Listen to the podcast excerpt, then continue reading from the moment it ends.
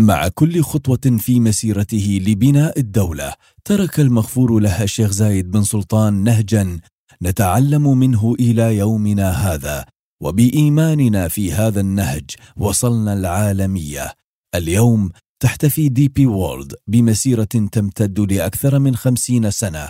شاركنا فيها في مسيرة بناء الإمارات مع الآباء المؤسسين. واليوم نتحدى المستحيل حتى نغير ما هو ممكن إلى ما هو أفضل. موانئ دبي العالمية. إرث إماراتي أصيل. Rising Giants Network. عقب إعلان اتحاد إمارات الساحل المتصالح وتأسيس دولة الإمارات العربية المتحدة أصدر الشيخ زايد بن سلطان آل نهيان رئيس الدولة المرسوم الأول بتشكيل أول مجلس وزراء برئاسة الشيخ مكتوم بن راشد آل مكتوم. ويا موعد تجديد طبيعة العلاقة اللي تربط الدولة الحديثة بالإمبراطورية البريطانية قبل انسحاب قواتها. بحكم أن إمارات الساحل المتصالح ما كانت في أي وقت من الأوقات محتلة من أي قوة أجنبية ودائما كانت تتمتع بسيادتها الداخلية على أراضيها كان من السهل صياغة معاهدة صداقة ويا بريطانيا العظمى من عمق علاقة الصداقة والتعاون التاريخية اللي جمعتهم من أكثر من 150 عام. وبدأ مع هذه الخطوات عهد جديد من الازدهار التنموي والسياسي عقب سنوات من العمل الشاق في اتجاه تحقيق حلم الاتحاد. عام 1971 انتهى بانسحاب عسكري سلمي من القوات البريطانية وبملاحظة من القائمين عليه تقول وداعا بالأمل والحب بالإيمان والسلام والدعاء. بالتعاون بين Rising Giants Network مؤسسة وطني الإمارات و DP World نقدم لكم قصة القائد المؤسس وباني الإنسان والدولة المغفور له الشيخ زايد بن سلطان آل نهيان طيب الله ثراه. الحلقة الرابعة الإمارات العربية المتحدة. كانت لائحة مهام ما بعد الاتحاد طويلة وكانت على قد الجهد والعزم المبذول عشان تحقيق الفاعلية المرجوة من الحكومة المشكلة لكن كان الطريق طويل. كان حجر الزاوية للإنجازات في الدولة الحديثة هو التعاون بين الرئيس ونائب الرئيس الشيخ زايد بن سلطان والشيخ راشد بن سعيد آل مكتوم. وبدأ مع هذا التعاون مستقبل اقتصادي مشرق ومبشر بآمال كبيرة.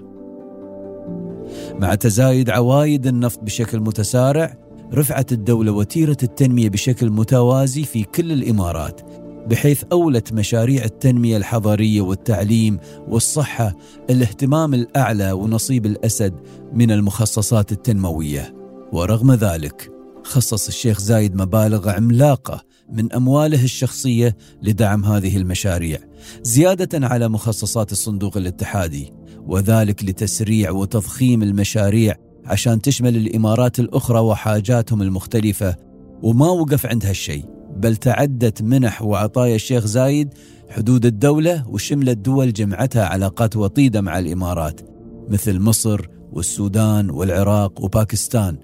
وهذا من إيمان الشيخ زايد بأن الخير لازم يشمل الجميع.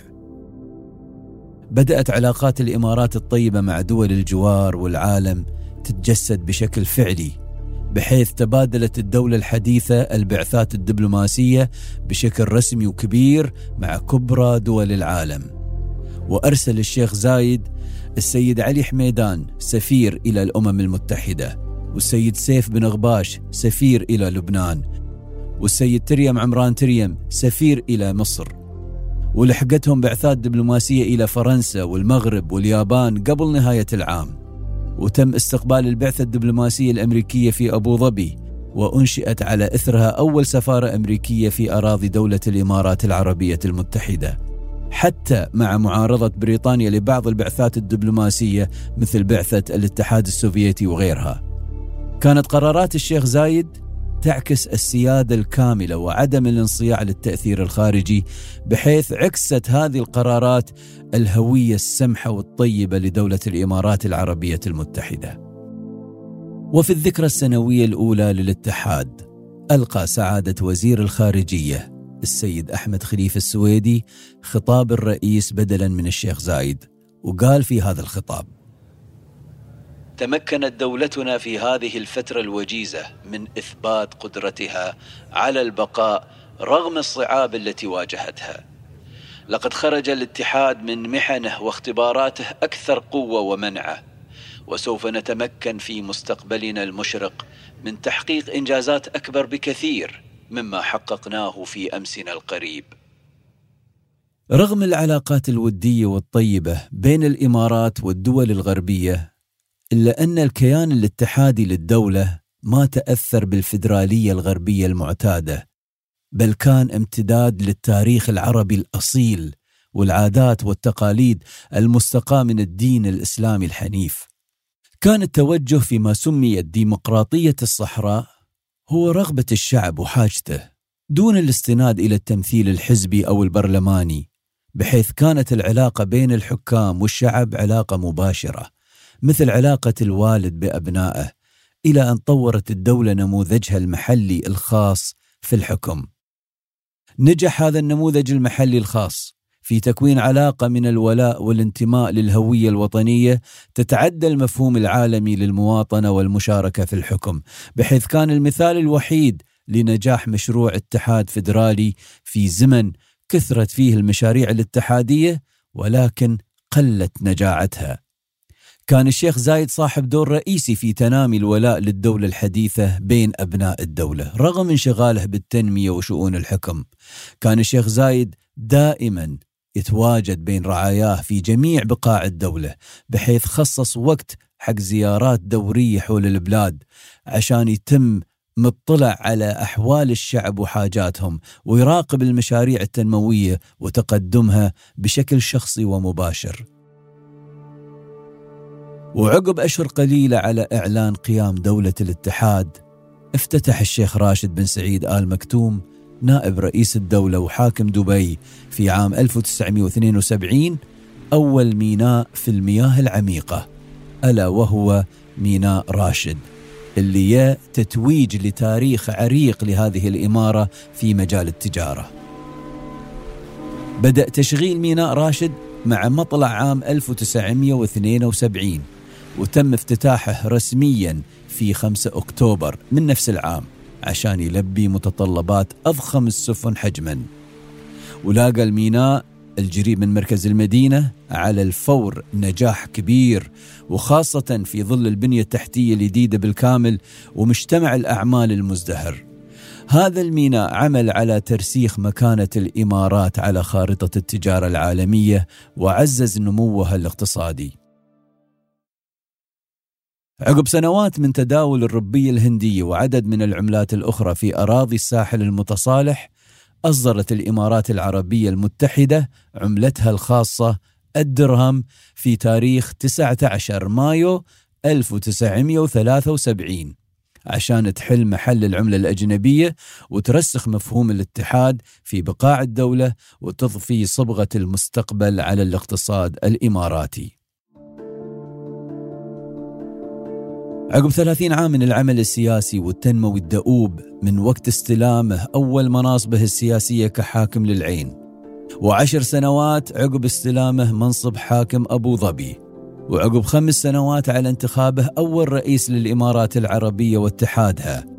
تكللت النجاحات المتعاقبة اللي قام عليها الشيخ زايد بن سلطان آل نهيان وانتصاره على الظروف المستحيلة بإعادة انتخابه رئيس للدولة بالإجماع للمرة الثانية في تاريخ 22 نوفمبر عام 1976 عشان تستمر مسيرة البناء والعطاء تحت حكم صانع الاتحاد الشيخ زايد. ما كان بناء الدولة عقب الاتحاد قرار سياسي من أعلى الهرم بالنسبة للشيخ زايد. لا كان مشروع طويل الأمد. مبني على مجهود وعزيمة جبارة لتوفير عوامل الاندماج الوطني المتكامل وإزالة أي حواجز تقليدية ممكن تحد من فعالية الاتحاد وذلك عن طريق ربط الشعب بمؤسسات الدولة ودمج التجمعات السكانية بنسيج وطني يرقى بمستوى حياتهم ويجعل من فلسفة الفكر الاتحادي واقع وحقيقة ملموسة في حياة الأفراد اليومية. ولخص الشيخ زايد رئيس الدولة هذه الفلسفة بمقولة بسيطة وهي: أن الاتحاد ما قام إلا تجسيدا عمليا لرغبات واماني وتطلعات شعب الإمارات الواحد. في بناء مجتمع حر كريم يتمتع بالمنع والعزة وبناء مستقبل مشرق وضاح ترفرف فوقه راية العدالة والحق وليكون رائدا ونواة لوحدة عربية شاملة.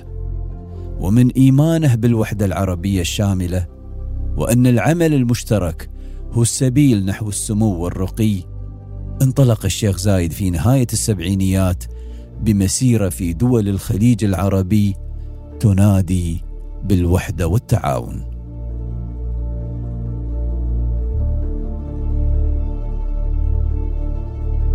هذا البودكاست من إنتاج Rising Giants Network ومؤسسة وطني الإمارات و DP World تقديم محمد يوسف.